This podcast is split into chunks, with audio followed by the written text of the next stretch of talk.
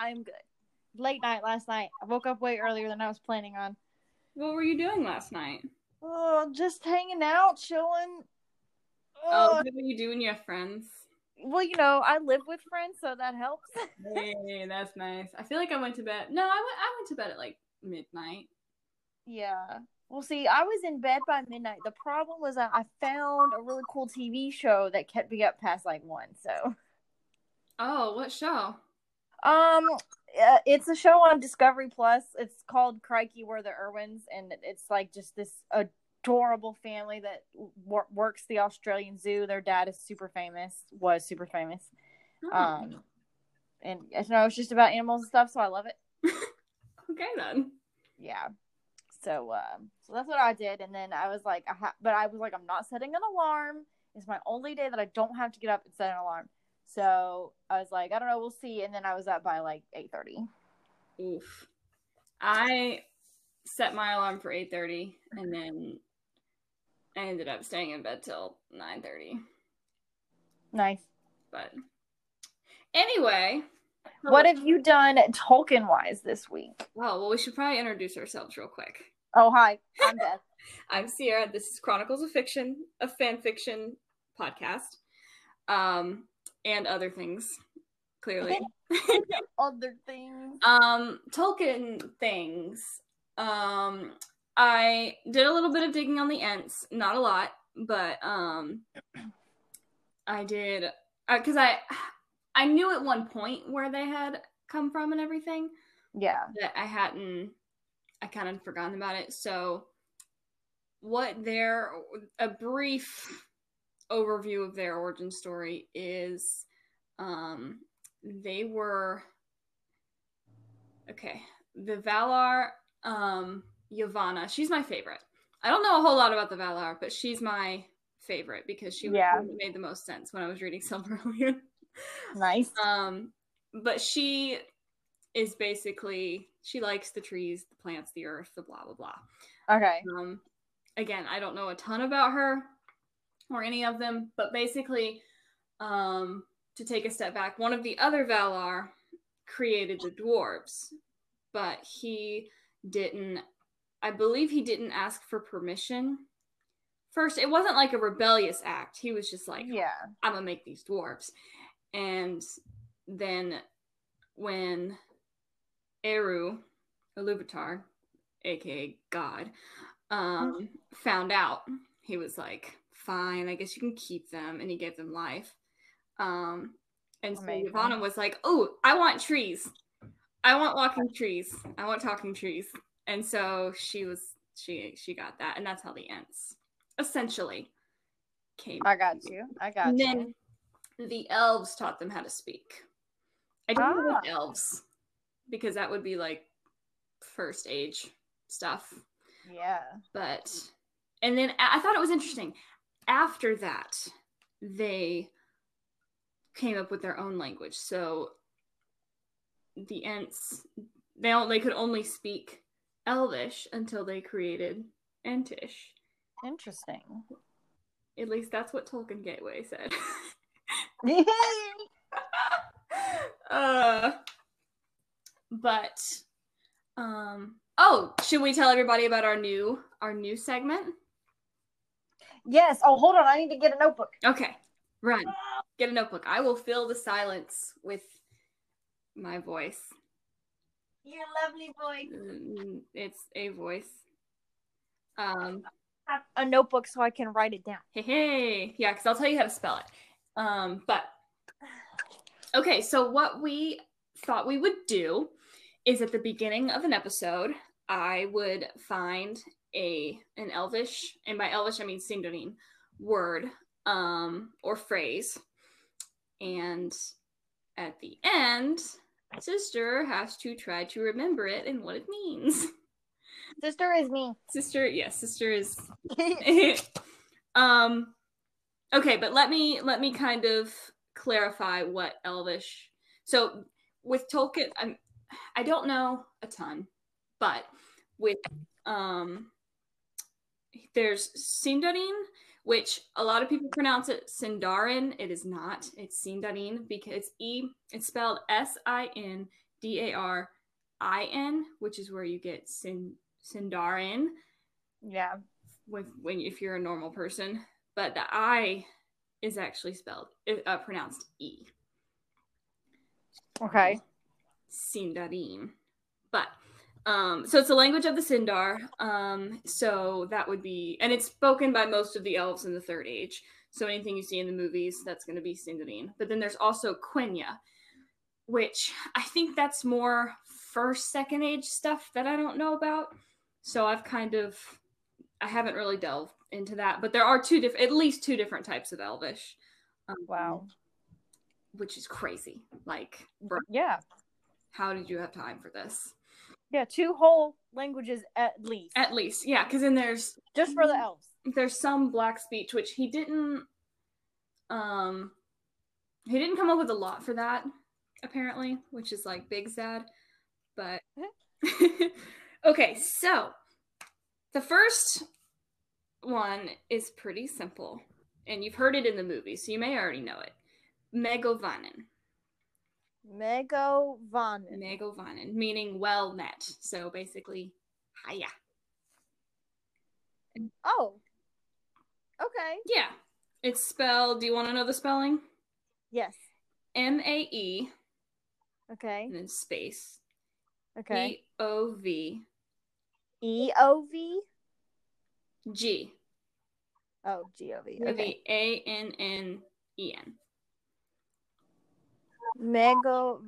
Okay. Yeah, basically well met. well met. Well well met. Yes. And I will I will when I post about this on this episode on Instagram, I will put that in the caption yes. as a reference. So, and that one it's really cool because in the movies when I was watching them um the last time like last weekend, there's several points where somebody is speaking Elvish, but they don't put captions. Right. So unless you know, you don't really know. I mean, you can kind of pick up on context clues on what they're saying, but um, like there's one point where our when um Legolas hands Aragorn the Even Star back at Helm's Deep. Yeah. Um, Aragorn says "Hannon le," and there's no caption, but it means thank you. Like nerd moment, but yes, yes. Okay, that has to be in our list of words yes. to learn. Yeah, because there's there's a bunch of there's a bunch of phrases like that that I know. Um, I figure we'll start with like uh introductions and kind of just like yes. what do you call polite words? Yes. Yeah. Yes. Um, ones that you could slip into conversation pretty easily. Yeah. Um. Yay! Yay! So I um I just have to say that uh because of my job I have time to listen to a lot of podcasts and I had been on my true crime kick so I'd been on my favorite murder for probably 3 months now. Just straight back to back every day, mm-hmm. 3 to 4 hours at a time. And it was getting to be like too much as far as like I was starting to get paranoid about everything. Yeah, yeah, yeah, I've been there. Uh, so I switched back to um unexpected podcast. Yes, and, Yeah. Oh my gosh! So I had actually recommended this to you a long time yes, ago uh, because I would I had stumbled upon it accidentally looking for a Harry Potter podcast that would read through the books. Um, and I stumbled upon this one, and I was very excited because uh, you know I listened to like the introduction episode and they're like, oh, we're gonna do like a reread the Lord of the Rings, and I'm like, this is great, this is exactly what I wanted. So when I watched like the first chapter episode, um, I like got my book and I was like ready to sit down and read with them, and I was like disappointed that they didn't like actually read the chapter; they just dissected yeah. it, which is why I took a step back from it. But now I'm obsessed yes. because I, even though I'm not reading the chapter word for word, I feel like I am because they're dissecting every paragraph, sometimes yes. sentences themselves. Um, and it is, it is just, it, it is I, I don't have words Yeah. because it it is very much you're just getting submersed into this world And it's um for two or three hours at a time. it's purely Tolkien. They're not really taking It things is. from like headcanon or the Yeah. games or which is fine when you do, but it's cool to get a look for of just this is what Tolkien wrote. And it's just really cool. So yeah, go check them out. Um and on an Yeah. unexpected podcast. Super cool. I am it's making me it's okay it's taking me like three times as long to read the books because i'm listening to it because sometimes the episodes are longer than the chapters which is the Oh. best Yes. it makes it all last longer and then it actually sinks into my head and i really exactly. because i have the memory Exactly. of goldfish I am like it's just um yeah, I'm I am definitely um taking more in from the chapter because it is being dissected so much. Um, and just appreciating different things about it. And they kind of are like oh maybe this is foreshadowing this and maybe this was this and it's like dude i didn't even like it's so i good just read this chapter and i don't remember that being in there. Yeah. And even if you were to sit down and read those books like hours every day back to back there is so much in each one that you cannot remember everything that um uh, yeah from like the first part of the book that might foreshadow something towards the end. Uh you just you can't it's not possible. So um i was yeah that's that's my submersion into tolkien this week is uh i have been listening to that and thoroughly enjoying it. And today we are watching the last hobbit. Nice. I haven't watched those in a So while very very excited i know i'm going to cry i always cry at the end of this movie do you have the extended i do not I mean, I have the extended of Lord of the Rings, and that was something else when I was listening to Unexpected Podcast, and they were talking about all these different scenes from the extended edition. I was like, "Oh my god, it's been so long since I've seen the extended edition because no one wants to watch them with me." Uh, Game of Thrones. so it's kidding. I girl. uh, so great. yeah, I guess so yeah, nice. that's been my week. It's been full of Tolkien. I'm not mad about it. Same. I've been because I've been delving into the books with that podcast so much. I have been able to come up with a lot of fan fiction ideas. So be on the lookout for that in the near future. Yes. Um, Yes. but yeah, speaking of fan fiction, should we? dive in? hey, that's the whole point. Of Hey, and we made it. Thirteen minutes in. Yay! That's not bad. honestly. Nope. That's not bad. Um, Uh, so I did go ahead and read into our next chapter, which is titled "On the Trail of Entwives." Um, our previous chapter, we are um, following Merry and Pippin's sons, um, Faramir and Gobby. I, his name is Gorbadoc, I think, uh, but they call him Gobby for short. They um, were celebrating, I believe, Sam's birthday, who is the mayor of Hobbiton and they did a prank where they set rats on the party and just all around causing mischief, just like their fathers have before them.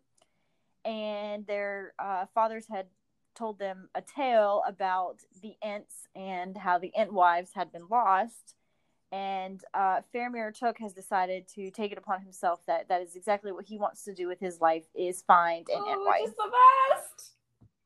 It is. It is. And this chapter is so much fun. I read ahead just so I could make sure I can get pronunciation right for some names. Um, but also, I was just curious. so, um, and I will. I do have to forewarn you. This chapter does end on a cliffhanger. I was so mad, uh, but I didn't read any further than that. Um, but I think we're going to very much enjoy this next chapter. I am very excited, I gotta say. Um I lost my train of thought, never mind. It's gone. It's good. It just reminds me. I don't know if you've ever seen Shark Boy and Lava Girl. But they have it's such a it's a terribly bad awesome movie but they're riding on this train of thought and they like goes off the rails and it's like well what do you do when your train of thought goes off the rails it's it's just it's, it's terrible but it's great uh that's the best. All right. Well, um, ready to dive Yes. in? All right. This is um chapter two on the trail of Entwives from the book of Tooks and Brandybucks by Idro underscore um Telcontar. All right, let's get started. Merry and Pippin had been correct in saying that their son's pranks would be talked out talked of for a long time, but none of them had realized for just how long. The great rat plague of Hobbiton seemed destined to go down in Shire history as the most memorable thing which had happened at a birthday party since Bilbo Baggins' disappearance. Those who had been there were often asked to, to retell their horrific experiences over a mug or two of ale in the Green Dragon, and the tale has supposedly reached even as far as Bree. Rats were still to be found lurking around the cellars of the cleanest and most respectable of hobbit holes, leading to much distress among the hobbit hobbit gentry as they tried to figure out how to rid themselves of the creatures without their neighbors discovering it. Hunters had poured into Hobbiton and charged inordinate amounts of gold to exterminate the beast, but they were so slippery that they caught almost none of them. Drunken hobbits down at the inns began to swear they had seen rats as, lo- rats as large as dogs chasing after them, and Fatty Bolger would tell anyone who would listen that he saw one take down one of the goats in the neighboring fields and drag it off to a foul hole to devour. Merry and Pippin seemed to have used every bit of influence they could to try and keep their sons' names out of the whole affair, and Sam himself acted clueless when anyone asked. As annoyed as Faramir had been to be deprived of his notoriety, he was secretly glad of it when he saw the fury on the faces of the farmers of Hobbiton and the long knives they wielded as they chased after the rats. The only one who seemed to be aware of his misdeeds was his mother, who had vented her fury by banning him from playing outdoors for almost three months. After Damn. which time, talk had still not ceased over where the rats had come from. I'm sorry, can we just? I could never. One, I could never be indoors that long, but also as a mother, I could never have my child indoor for No, that is like that is hardcore. Like the punishment is normal. Like as far as like my experience with little children, the punishment is send them outside. Get your Yes. butts outside. Kill each other out there. You have lost the privilege of air conditioning. pretty Go much. outside. But it makes sense indoors for this for this scenario. Kind of keep Yeah. them under the radar. Yeah. Oh yeah. But in like yes, Three but three months. months. That's I just I couldn't. I would I would would throw. Throw them out. I would throw them out. yeah. Be gone. Bye. Ah, Faramir was thoroughly miserable and he was bored. As part of his punishment, he was not allowed to see Gobby, which was by far the worst of it all. Though he lived at the great Smials of Tookborough, the home of the Took clan, there were few Took children, and he was by far the youngest here. Being an only child had never been so irritating. How he could easily see why such a thing was so unusual among hobbits. At least Gobby had his sister and some other young Brandybuck cousins to play with at Brandy Hall. He found himself cutting down, counting down until the day his punishment would end and he would be free to have fun once more, and woke up eagerly that morning before even the sun had risen. Today he and his family were to visit Brandy Hall. His father and Merry had some boring business matters to attend to, which meant he and Gobby would be staying most of the summer together. Faramir was eager to be off. He remembered how close Brandy Hall was to the old forest and had not forgotten his father's tales. After an interminably long wait for his parents to wake and the wagon to be hitched to a small pony, they were soon on their way to Brandy Hall, and Faramir could not stop himself from standing on the rickety planks to see the old forest come into view, dark and sinister in their distance. They arrived at Brandy Hall just before nightfall. It was as grand as ever, with its three large front doors peering out the side of the hill, and the near hundred windows glinting in the setting sun. Merry and his wife Estella were at the door to greet them, but Faramir bowled past them and immediately seized hold of Gobby, and together they disappeared into the into the warren, which was Brandy Hall, their feet finding the familiar route which led to the usually discussed rooms at the very heart of the hill. They rapidly filled each other in on everything that had happened in three months since they had seen each other, and chewed on the apples which Gobby had already managed to swipe from the stores and lay by in his room in anticipation of his arrival. They had remarkably little to say, but that did not stop them from talking complete drivel to each other, just making up for all the words which had been unsaid for the last three months. He rapidly gathered that Gobby had been just as bored as he had been. It's just it, Yeah. you can picture it because they're they're cousins and you know not seeing each other for three months and and just just Yeah, it's very relatable. I mean, because we were never super close to our cousins. unfortunately yeah like we lived far away But it was like it didn't matter how much time passed. It was Mhm. I don't know. Yeah. I always just jumped right back in. yeah. That's why cousins are the best. How long are you staying for? Gobby asked wiping some apple juice from his chin. Just until dad's completed this business thing Faramir said grimacing. He tried to explain it to me. Something about land holdings in tookborough and buckland but i didn't Hmm. understand it. I don't either Gobby said shrugging. My dad doesn't tell me anything Faramir did not reply to this though privately thinking that Merry was possibly right to leave his son ignorant. Gobby was a good sort of soul but he certainly had no head for business unless it involved food. Why why are our fathers so boring Faramir sighed leaning back against the cold wall. Dad never used to be. He used to always have time for me. Well he's the thing Gobby said reasonably and my dad's the master of buckland. They have drops to do. But Faramir shook his head you know i can hardly believe they used to be adventurers he said softly. Can you imagine my father in sword and mail killing a troll outside the black gate or yours helping to kill the witch king? These days they're too busy writing letters and drinking wine to do anything fun. Uh, when i first read that i was like oh my god he did help Éowyn Uh-huh. kill the witch king. I was like oh i completely forgot Yep. about that. Like uh, what what kind of like two you can never i feel like Uh, as a child you'd never be able to live up to that No. you know like there's just there is no And there would be this weird dynamic because which they're kind of I feel like they're feeling right now. It's like they were these great people, but now we're not seeing it. And how do I fit into this equation? Yeah. Right, right. I know, Gobby said, face creased in a frown. I can't imagine my dad ever fighting anyone. I don't like the idea of it at all, not one bit. Well, when I'm Thane, I'm certainly not going to sit around all day looking at maps and letters and things like that, Faramir said.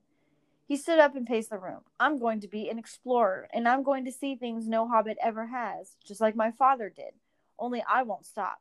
I'm going to keep on going and going until I become the most famous of hobbits. Where are you going to go? Gobby squeaked. He stared at him with wide eyes, as though expecting him to storm off at any moment. Not somewhere dangerous.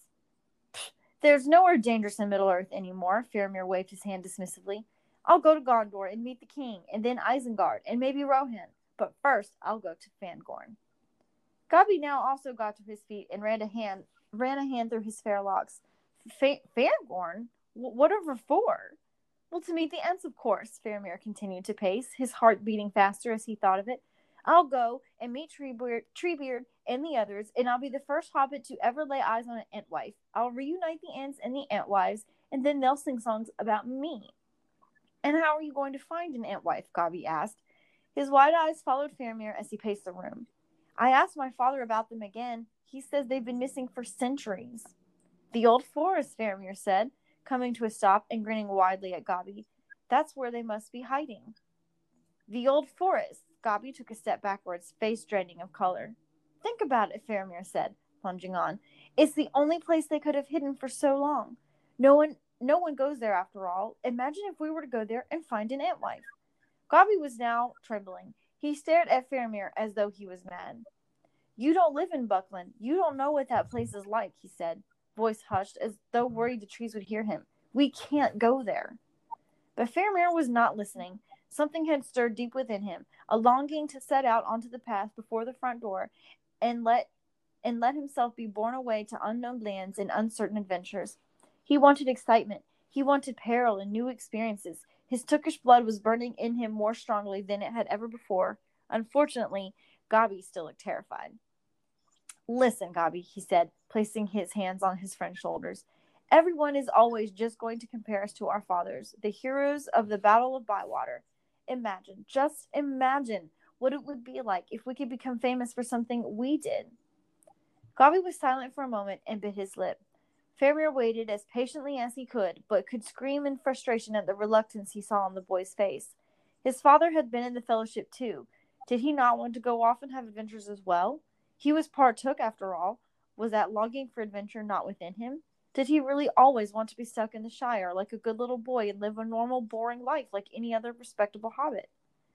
As Faramir waited, he was suddenly aware of a loud snuffling noise coming from the other side of the door. He froze and glanced at Gobby, who had also gone pale. But Faramir Took was no coward. Striding forward, he seized the handle of the door and wrenched it open so quickly that he was almost bowled over by the figure which came crashing through, who a moment before had had their ear pressed to the lock. As he looked down, Faramir soon recognized the golden curls and pink cheeks and rolled his eyes. Spying, a- spying again, Mirabella? Haven't got anything better to do. Mirabella Brandybuck stood up. Brandybuck stood up and smoothed down her dress and turned her blazing eyes on Faramir. I have to, I have the right to spy when you're trying to cause mischief again. She she stood her ground, folding her arms and tapping one hairy foot. You're going to get him into trouble. And I suppose you're going to go and tell on us, are you? Faramir made a face.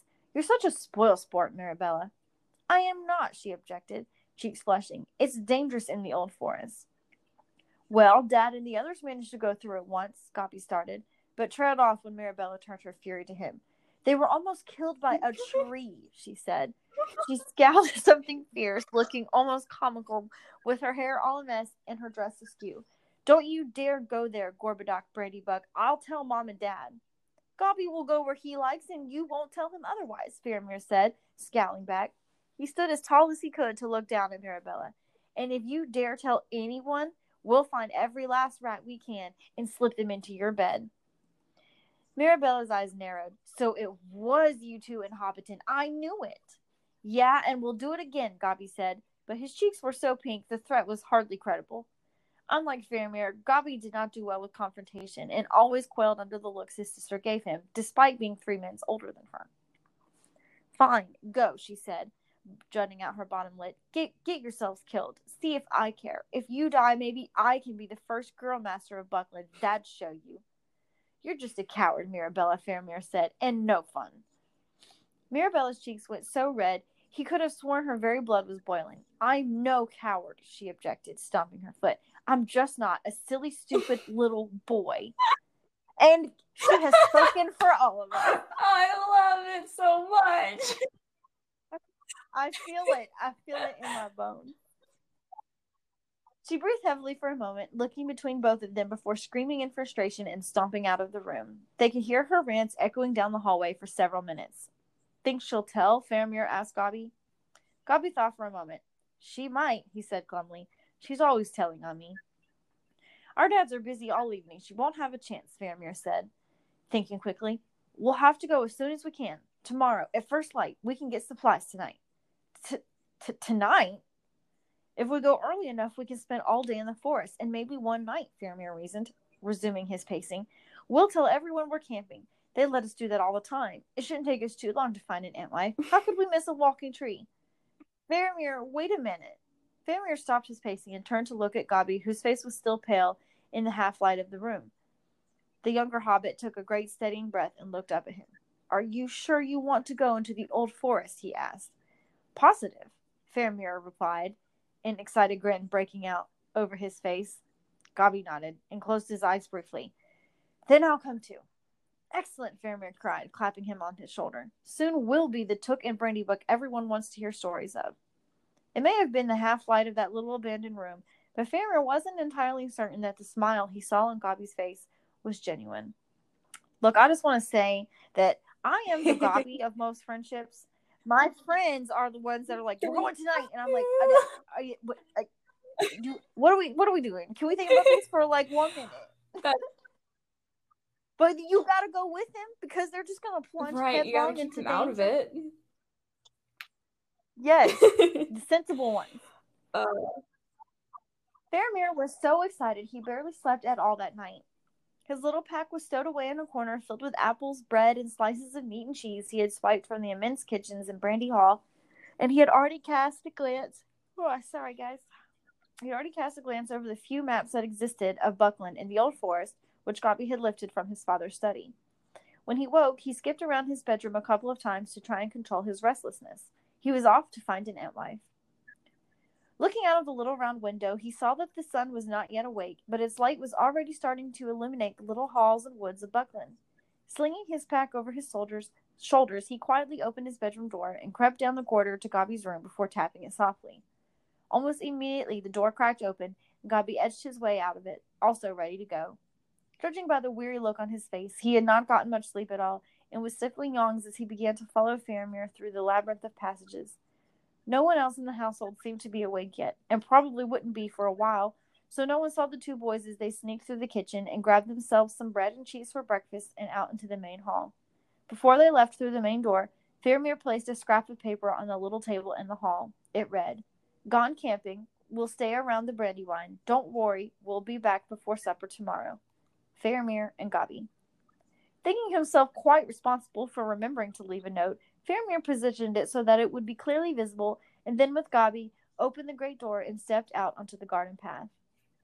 It was a bright morning and already quite warm, and Faramir and Gobby felt quite cheerful walking along the road, chewing on their meager yet tasty breakfast. Soon they left the road and scrambled along little dirt tracks through the fields, quickly losing themselves in amongst the towering crops. The sun grew warmer as they walked, and soon they were both sweating, but that didn't prevent them from chasing each other in and out of the forest of crops, or Faramir from jumping out at Gobby from behind a scarecrow. The sound of their laughter carried over the still empty fields, startling several crows nearby, who shook their heads in confusion at the high spirits of two young hobbits so early in the morning. Same. That's me at any person like, in high spirits early in the morning. Why? They emerged from the fields and wound their way through the wooded groves, hopping over a stream or two, singing loudly, feeling in high spirits. Faramir couldn't stop himself from whistling happily. He had been on many explorations with Gobby before, but somehow this one felt different. This wasn't an ordinary camping trip or a simple walk through the woods. This was a quest, an adventure. They stopped at the top of a little hill for a light snack, and Faramir was astonished at how far they had come already.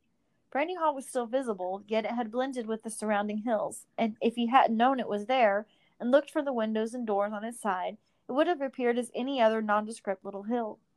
In the other direction, he was thrilled to see now how close the old forest was and looked towards it eagerly. It was as he remembered dark, overgrown, and sinister, a tangle of branches and thorns and undergrowth. It looked as though it were one massive wall of darkness. Even the sunlight did not seem to linger on those branches. Just before its borders, the high hedge stood tall, protecting those in the border homes from the wrath of the trees. The little village of Crickhollow stood nearby. Gobby swallowed hard as he looked at the forest. It looks a lot bigger from up here, he said. Are you sure we'll find an Entwife? Of course, Faramir scoffed. They're massive, aren't they? Gobby did not look sure, but said nothing more as they packed as they packed away their mid-morning snack and set off again towards the dark trees. An hour or two or an hour or two more of walking brought them into the shadows of the hedge itself, and Faramir could not help but be daunted by its sheer height. Come on, he said, distracting Gobby, who was standing with his head tilted all the way back to try and see the top. The gate must be near here somewhere. They followed the line of the hedge until they came to a point where it curved inwards, and there appeared a brick tunnel leading under it. Faramir grinned and scrambled down the slope and ran into the tunnel, heart beating wildly. It was cold and damp, but not too long. At its far end there was a gate of iron bars. The bolt was closed tight, and it took all of Faramir and Gobby's combined strength to draw it back. It opened with a creak, and they passed through quickly, closing it shut with a click, which sounded ominously final.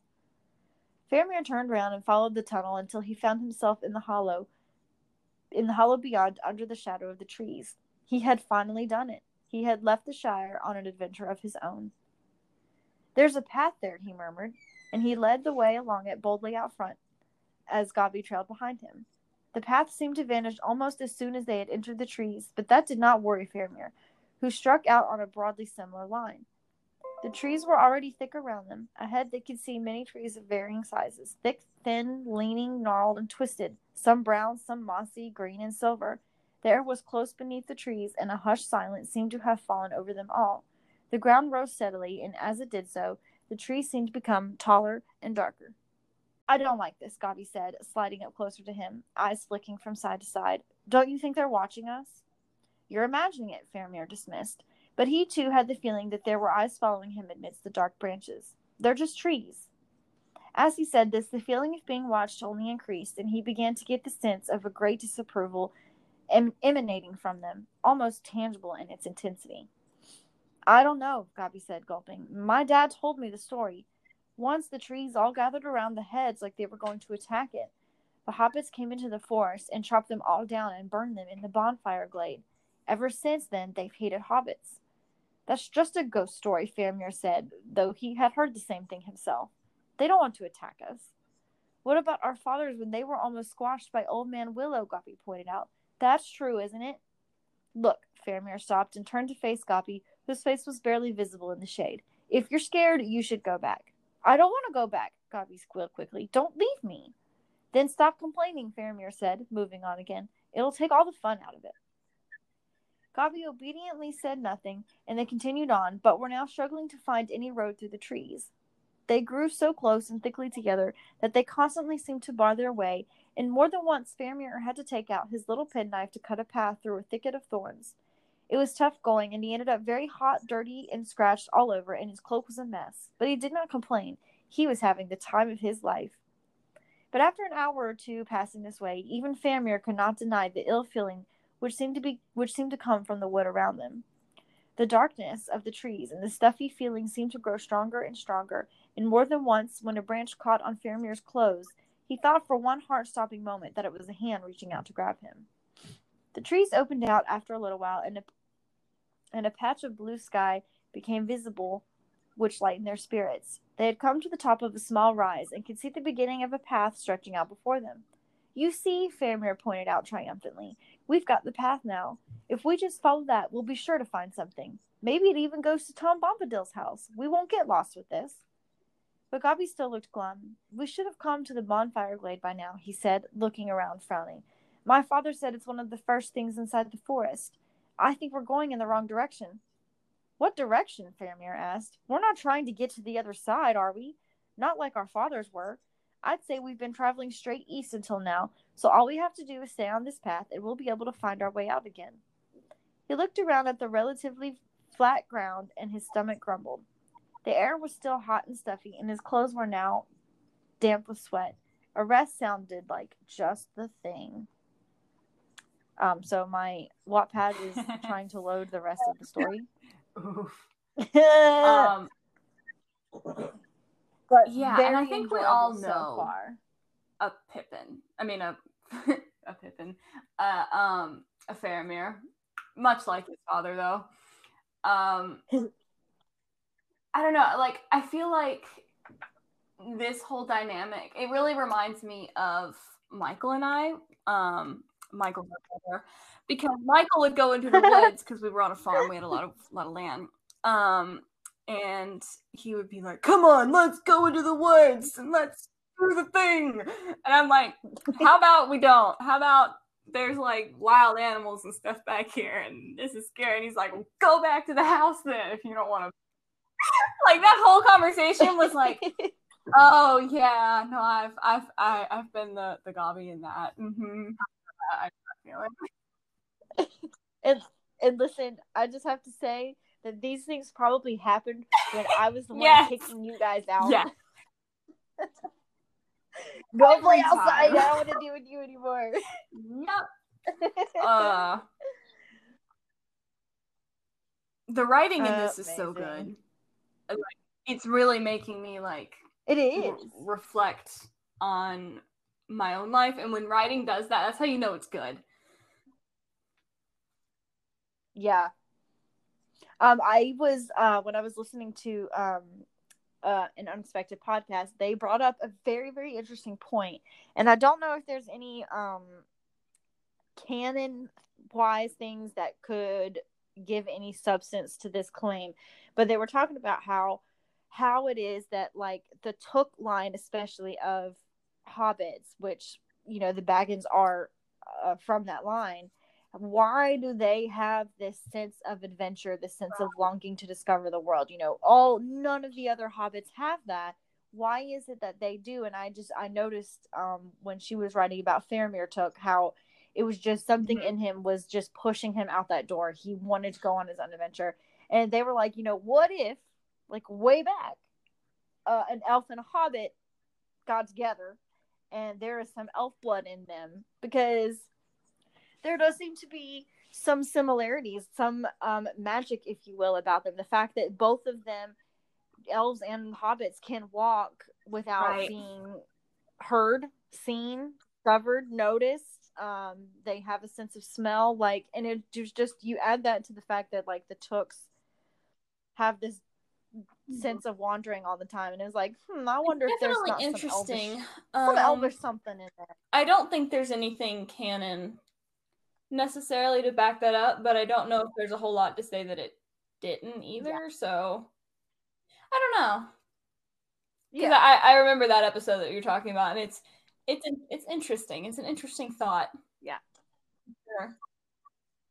Yeah, definitely. It's definitely an interesting theory. All right, finally got the rest of these pages loaded. All right, guys. Let's see.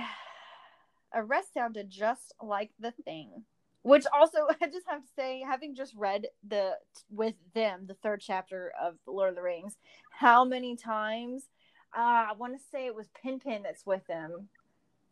Is it Pippin Yes. Peregrine Took that's with uh Frodo? Just like, and Sam? How many times he stop wanted to stop to rest? like so many times. He was like, "This sounds like a good time to rest." And here's his son, who has put up a good fight. And then he's like, it, it- "Rest sounds just like the thing." I love it. The two hobbits sat beneath a tree and shared out a little and shared a little bit of a midday meal, meat sandwiches, cheese, and some plums. And they felt quite proud of how far they'd come already, and that the day was turning out quite well. Faramir leaned back happily, eyes on the distant path and the trees which lined it. Adventuring was a dawdle. At this rate, they'd find an Entwife by lunchtime tomorrow and be back home in time for tea. The hotness of the day was still oppressive, and Faramir found his eyes beginning to droop. He was exhausted. After all, they had walked a long way. A nice little nap was in order, he thought. Barely, it seemed, he had closed his eyes and begun to snooze when he heard a sharp cry from his right. Faramir! Oh, Faramir! Wake up! Wake up! Faramir jolted awake immediately and saw straight away that they had rested too long. The heat of the day was now gone, and the sun had sunk low in the sky. He had napped for hours. Gobby was at his side and was struggling to get to his feet. It looked like he was scrambling in the dirt for lost coins. His face was frantic, his cheeks even pinker than normal. What's the matter? Faramir asked, yawning. What's the matter? Look at you! Faramir frowned and looked down and saw to his dismay that several long, thin roots had sprung from the ground and had begun wrapping themselves around his ankles and legs. Gobby had already ripped his way free and was trying to grab back their packs, which were simil- similarly restrained. Faramir's heart leapt, and he tore at the roots, shocked to find how strong they were and how they seemed to pull back against him. Their grip on his legs tightened so much he thought they would snap right in two. Having reclaimed their packs, Gobby now joined him, beating at the new beating at new roots with the packs as they shot out from the ground. Faramir tried to reach inside his pocket for his knife, but the roots were now so tight around him that his pocket was inaccessible. Faramir began to panic. Let go, you foul things, or I'll chop you all up and burn you, he cried, wrenching at his bindings. But this seemed to be the worst thing to say, for they only grew tighter. I've got you, Gobby shouted, running forwards with his running forward with his own knife, but barely had he cut two of the roots before he was re- repulsed by one of them lashing out at him, making him fall to the ground and almost be ensnared once more. Gobby's distraction, however, had been enough, and with some of his bindings loosened, Faramir was able to wriggle his way free and get back to his feet, massaging his legs with a grimace. He grabbed his pack from Gobby, and the two of them rushed off, eager to get away from the creeping roots. However, as they ran, Faramir realized with a sinking feeling that the path they had spied earlier seemed to have vanished. Instead of following a clear route, they were now plunged headlong into the trees aimlessly. Realizing the errors of this, he reached out and pulled Gobby to a stop.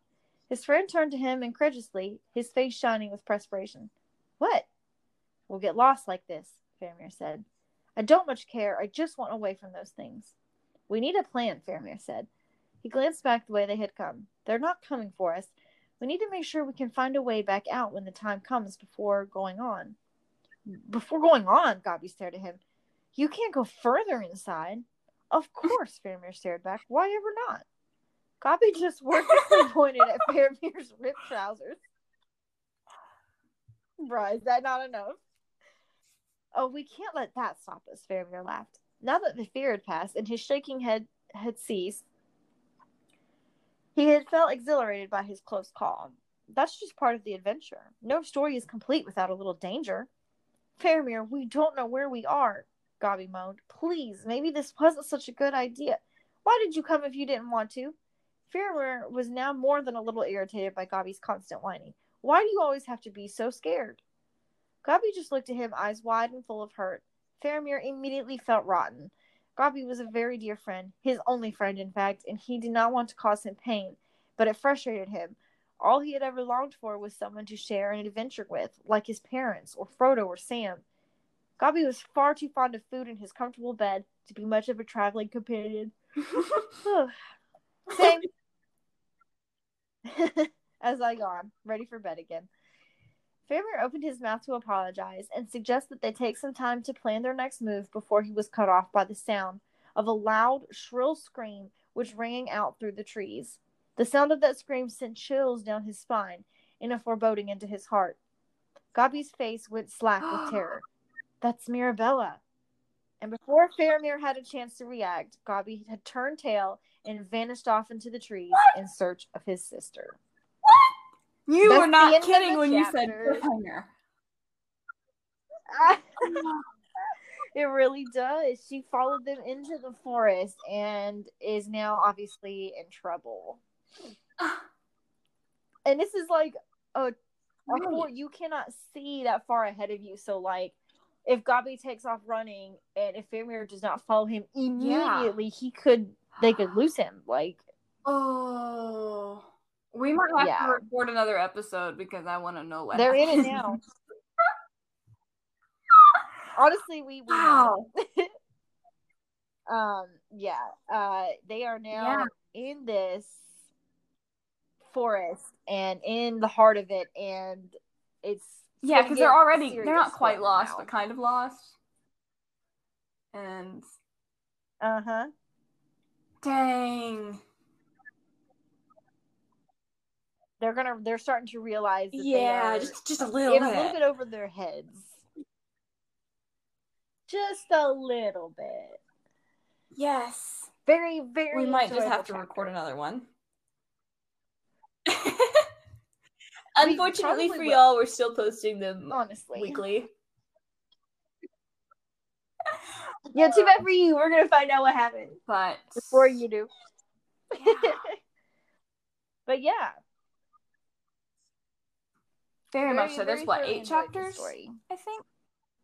So about about two months, something like that. I think. Yeah. Good, because we'll yeah be able to dive into it pretty pretty deep. I'm really enjoying this take on like he's just gonna yeah. he's gonna go find the Entwives and he's so t- determined and convinced. Like, I have definitely felt that before, where it's like, yeah, I know I can do this, even if it's like not really possible. Yeah. And that's again where you would kick me out because I was trying to build something inside. But uh, yes, uh, I don't. I don't. Yes. But honestly, like, I would probably be a lot like that too in regards to the yeah. wives. Like, I'm, I'm just gonna go find it. Almost, almost like I want to do it from my the comfort of my bed and be like, no, I'm gonna right, right, right. I'm gonna go find them. Where'd they go? They got I really somewhere. appreciate um the you know? characterization. I don't feel like Faramir is just Pippin 2.0. And I really I feel like this is a, a separate story. Yeah.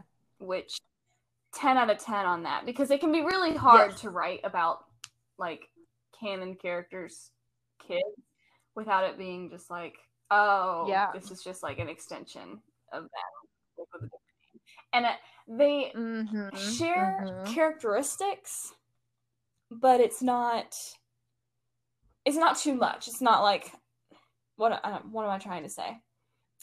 Um, they exactly they, they exactly exactly very much like individuals, and I really appreciate that. That's that can be really hard to pull off, for sure. Yeah.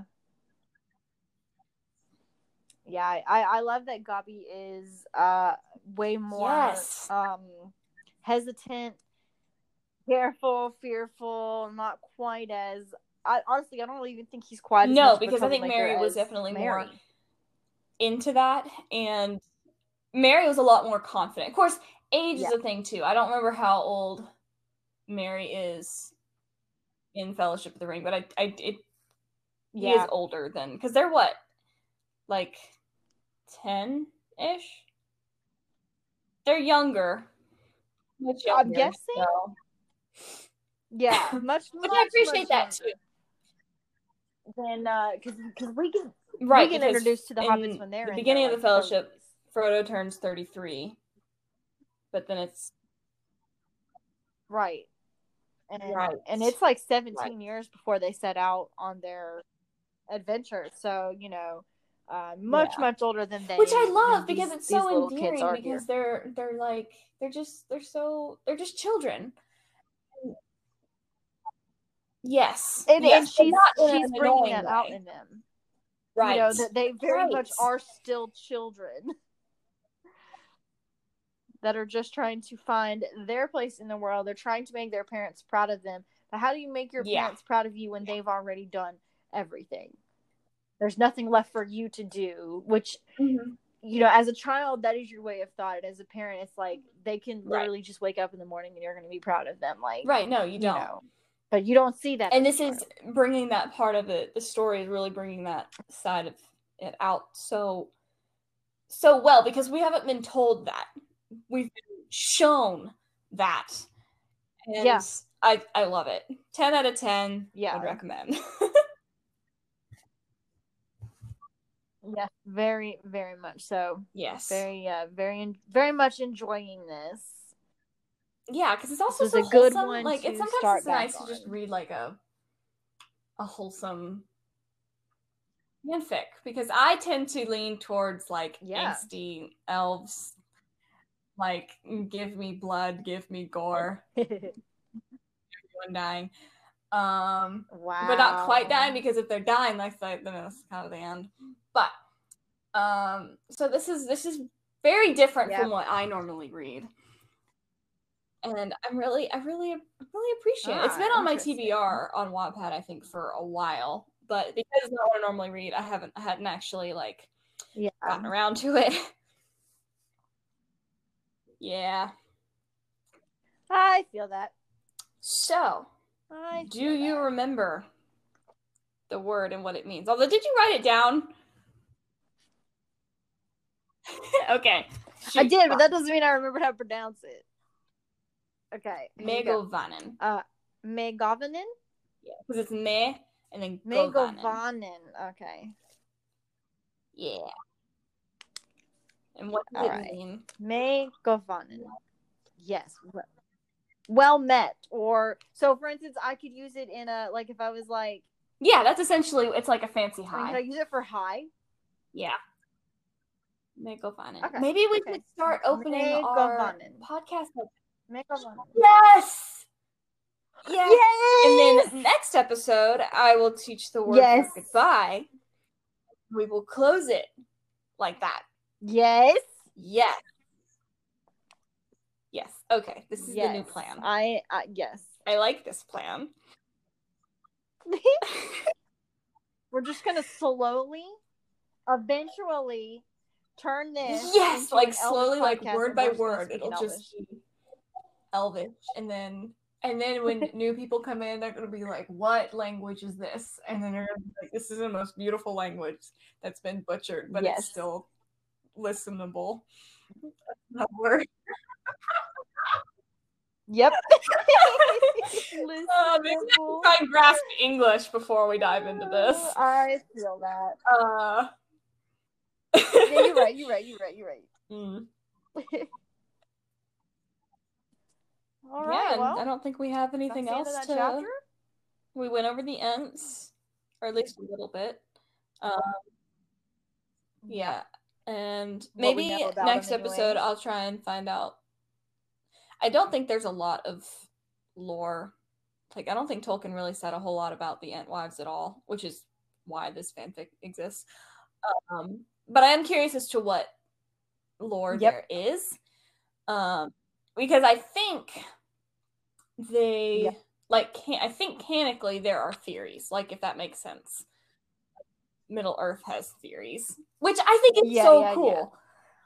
Like, because whenever I'm world building, I'm like, Yes. okay, it's either fact or it's not. Instead of it being like, well, these people have this theory and these people have this theory, but they don't know what happened, and neither do I.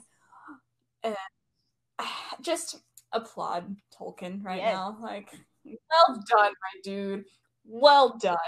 he he's he is truly and i was thinking about this as i was listening to unexpected podcast um he is truly one of the most genius writers to have ever lived and that's saying a lot because charles dickens is my favorite author um but there it is two completely separate styles of writing and there is just so much depth to Tolkien and his world and all the layers that he provides it. And can we like? I, I know he has several other published books, but we have Yes. three Lord of the Rings, The Hobbit, and The Silmarillion. Those are the main ones. Five books, and it is layer upon layer upon layer upon layer of world No. to the point where No, I don't every time we read reread like just Lord of the Rings, about the there's more. And more and more. And oh, there was one line. Okay, in um Fellowship in the chapter at the end of the Prancing Pony, there's this line where basically we're to the point where Aragorn and the hobbits are talking. Um and they're when they find out who Aragorn is, they're mad at him for not trusting them immediately and just telling them who he is.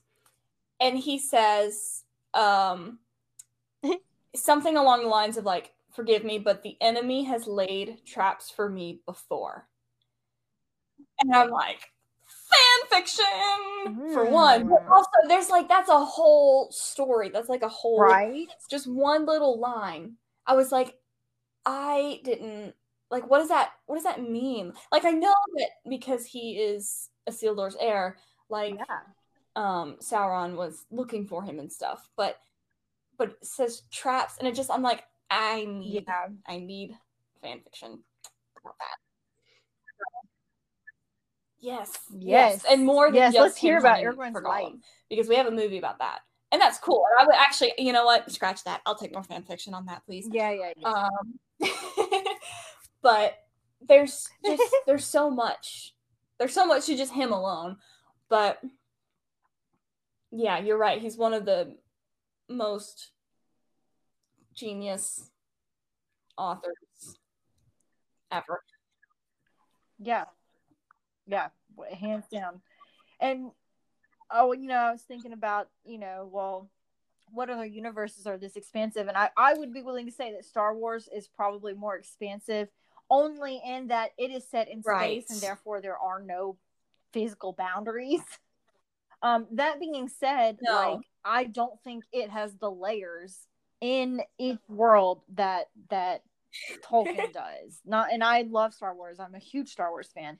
Um, Yeah, no, but uh, just the fact that you can spend two to three hours Right. talking about one Insane. chapter in a book is that that is that tells you, and that's that's that you could spend more. Yeah. They've said in this podcast like we could easily spend another hour or two on this chapter, and that's that's me is For sure, in, for sure. that's insane. It's incredible. Um, I feel like with Star Wars, there's a lot of canon that has that wasn't written by George Lucas, right? Which I feel like probably adds a lot of layers. Of course, yeah, I think so. I mean, yeah. a lot of fan fiction has done that for Lord of the Rings, but I think I feel like there's more of a line because like what happened to Thranduil's wife, that's head canon. I mean, it's movie canon, but Tolkien never said anything about her. So, even though it's generally accepted that she Yeah, died, it's not there's a clear line of like, okay, the lot's generally accepted, but we know it's not. yeah. We don't really know. So, Right, right, right, right. no.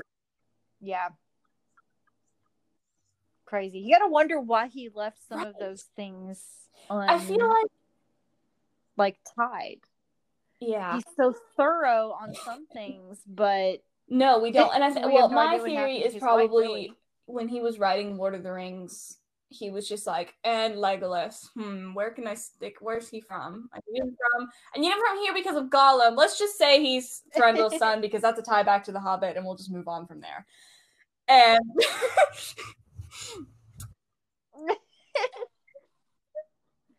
But see, and while I like, while I would think that the attention to detail that he has put into so many other things, would he truly just throw this character in? I don't know because well, because I don't know how much book.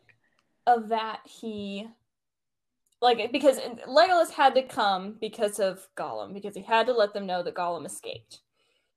Um and then I guess he just I don't know because Yeah. he could have just been like, "Oh, well, let's make him important and not just some random elf." But I mean, okay, my theory Yeah, is that Legolas's mom is Sylvan, not Sindar. Um because yeah, in it's either I think it's fellowship. He Legolas refers to himself as a Sylvan elf, which some people think, well, maybe it's because Yeah. he just identifies with his people because they govern the Sylvan elves.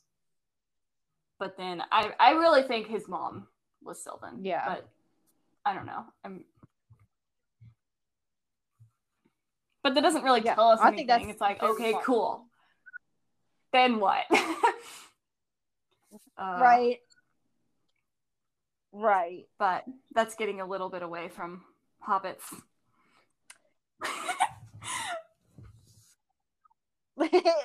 yes. they're all they're all just interconnected. Yeah. Which oh, where was I looking at this? The other. I think in the timeline said something about hobbits living closer to Mirkwood at one point.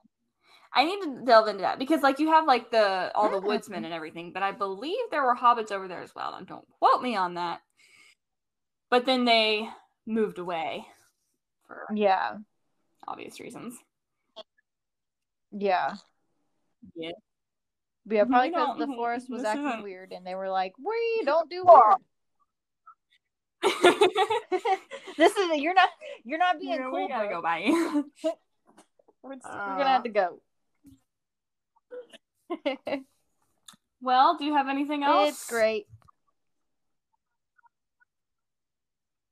I don't think so. I think that's uh, I think that's gonna be good for this episode. We're, we'll, we'll, we'll just a little All over right. an hour. Yeah. Let us know how you guys are liking it. Let us know uh, your thoughts on this book. Uh, we got an email. You can also find us on we like to Instagram at Chronicles of Fiction. You can find us on Wattpad at Chronicles of Fiction. Um, or if you um, already follow me at Sylvan underscore LF on Wattpad, um, it is linked, I think, in my bio. Um, if not, it will be in the next half hour. um, yeah, hit us up. Let us know Amazing. what you think. Um, is there anything else you want to see? Is there any elvish words that you want to know? Um, I will do my best. And I'm going to do my best to. Um, there was one site, and I don't remember the name, so I'm going to try and find it.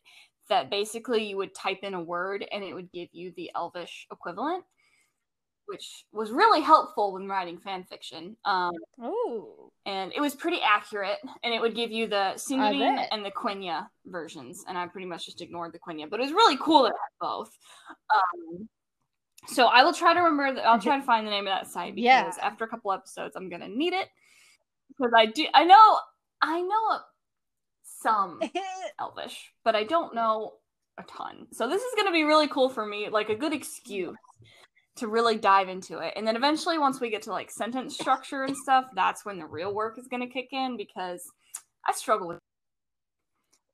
So this is going to be interesting. But I'm super excited. Yeah. it's it's it's gonna be fun just to just to learn some words. So, all right, guys. Well, thank you for joining us. This has been Chronicles of Fiction. And I am Sierra, I aka am. Beth, sometimes. aka Sister. next week. and uh, we will see you guys next week.